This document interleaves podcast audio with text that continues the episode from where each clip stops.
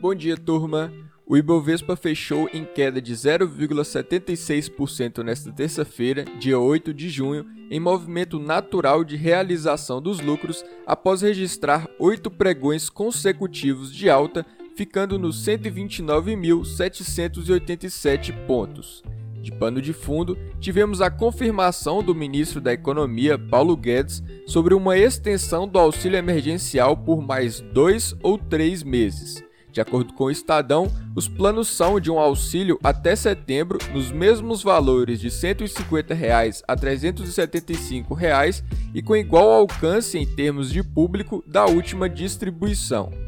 Entretanto, o impacto do anúncio feito pelo ministro no receio fiscal que o mercado tem com o Brasil foi bem menor do que o que já vimos antes, visto que mesmo assim o dólar fechou ontem em leve queda de 0,05% a R$ 5,03.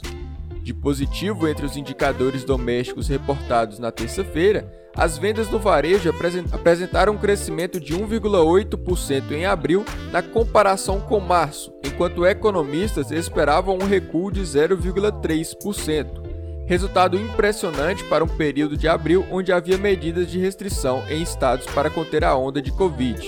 Destaques para os setores de móveis e eletrodomésticos tecidos e vestuários, automóveis e materiais de construção. Para hoje, as atenções dos investidores se voltam à divulgação do IPCA, a inflação oficial do Brasil relativo ao mês de maio. No consenso do mercado, os preços devem apresentar um crescimento de 0,71%, o que é ainda bem alto.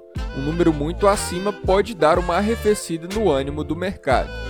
Já no cenário político, o Arthur Lira prometeu instalar hoje a Comissão Especial da Reforma Administrativa na Câmara, primeiro passo para a aprovação da reforma. Essa deve ser observada de perto porque pode ter muitas regalias para beneficiar algumas classes de servidores e também por ser uma reforma que não tem muita adesão do presidente Bolsonaro. Indo agora para o cenário internacional, ontem, terça-feira, os índices dos Estados Unidos permaneceram caminhando próximos da estabilidade, com o S&P 500 fechando em alta de 0,02%, esperando por novos dados de inflação que saem amanhã, na quinta-feira, dia 10 de junho. Mas o destaque fica para o índice Nasdaq, composto maior parte por empresas de tecnologia, que liderou altas pelo segundo dia consecutivo e segue liderando agora pela manhã, enquanto o Dow Jones Futuro vai recuando 0,08%.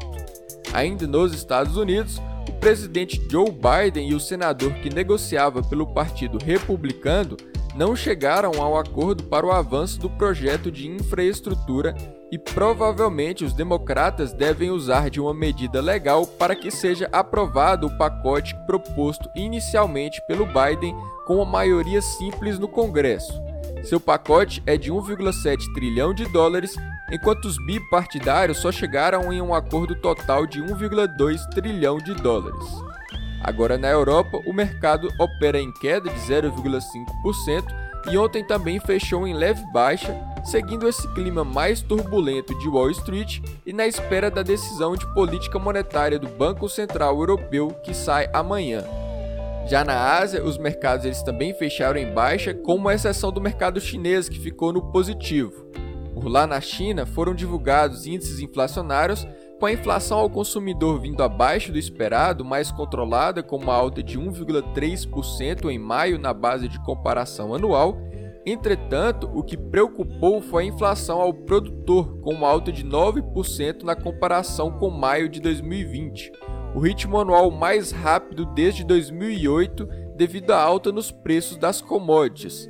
Esse é um dado que preocupa não só a China, mas todo o mundo pelo fato dos chineses serem país exportador e esta alta dos preços de produção poder refletir para outras cadeias.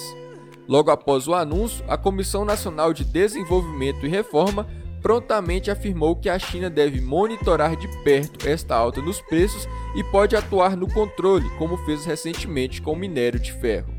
E nessa madrugada, o minério de ferro negociado em Dalian fechou em alta de 4%, enquanto o petróleo teve alta de 0,8% ontem e vai subindo 0,6% na manhã desta quarta-feira. Para finalizar, ontem uma notícia que movimentou o mercado foi o aporte de 500 milhões de dólares da Berkshire Hathaway, empresa do Warren Buffett, no Nubank, se tornando o maior acionista da fintech brasileira, que passou a ser avaliada em 30 bilhões de dólares, um valor superior ao do Banco do Brasil e da XP Investimentos. Para hoje é isso, uma ótima quarta-feira a todos.